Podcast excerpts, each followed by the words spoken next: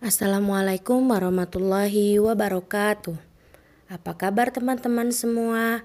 Semoga dalam keadaan baik dan senantiasa dalam lindungan Allah Ta'ala.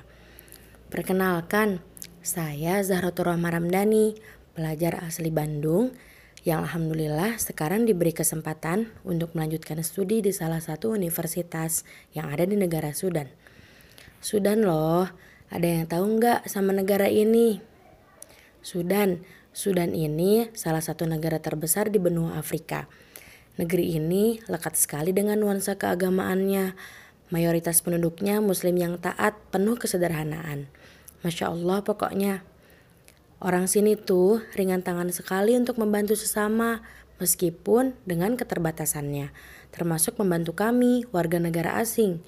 Kami, khususnya orang Indonesia, sangat dihormati di sini. Negeri ini adalah negeri tarbiyah, negeri yang benar-benar mengajarkan ribuan pelajaran, terutama pelajaran untuk bertahan hidup dengan segala situasi dan kondisi yang terjadi. Negara ini terkenal dengan suhu ekstrimnya loh, apalagi bulan Ramadan ini. Ini puncaknya musim panas, suhunya bisa mencapai 46 derajat Celcius. Kebayang gak tuh panas apa?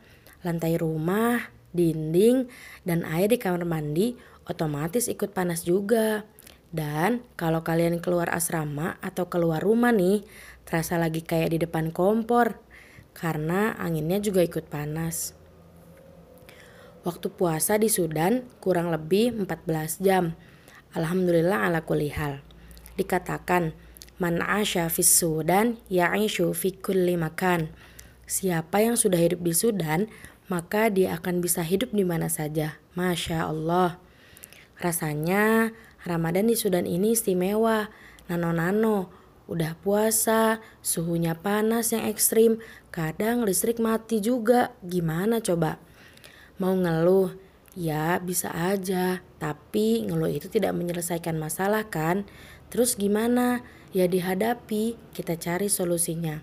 Biasanya kita datang ke masjid sambil tilawah, sambil cari kesejukan, karena masjid di sini rata-rata ber AC, alhamdulillah. Atau kita basahin kasur pakai air tuh untuk menormalkan suhu tubuh. Unik kan? Ini cara kami bertahan. Sikon menjadikan kami kreatif. Puasa di Sudan itu dimulai pukul 4 subuh dan azan maghrib berkumandang pukul 6 lewat. Ada tradisi unik lainnya ketika hendak berbuka, yakni begal Ramadan Begal Ramadan ini ceritanya jadi para dermawan sudah menyiapkan hidangan berbuka di sekitar rumahnya dan biasanya berlomba-lomba untuk memberhentikan orang atau membegal orang yang melintas agar berbuka bersama. Berbagi memang indah kan? Indah ini juga bisa dirasakan ketika kita menikmati hasil dari perjuangan.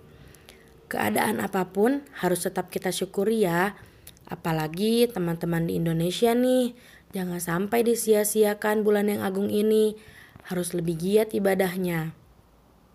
Karena menurut saya pribadi, Ramadan ini adalah waktu-waktu emas untuk memanen pahala kebaikan.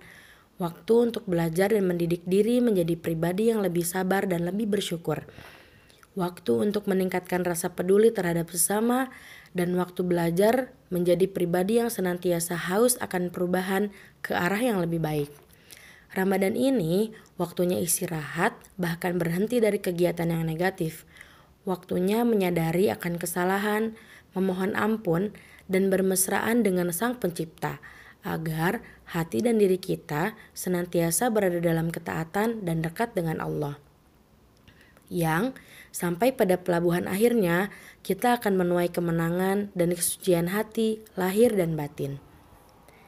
Yuk kita berlomba-lomba dalam kebaikan, juga saling menasehati dalam kebenaran dan kesabaran. Ramadan Karim. Salam hangat dari negeri dua Nil Sudan untuk teman-teman pelajar Indonesia di mana pun kalian berada. Wassalamualaikum warahmatullahi wabarakatuh.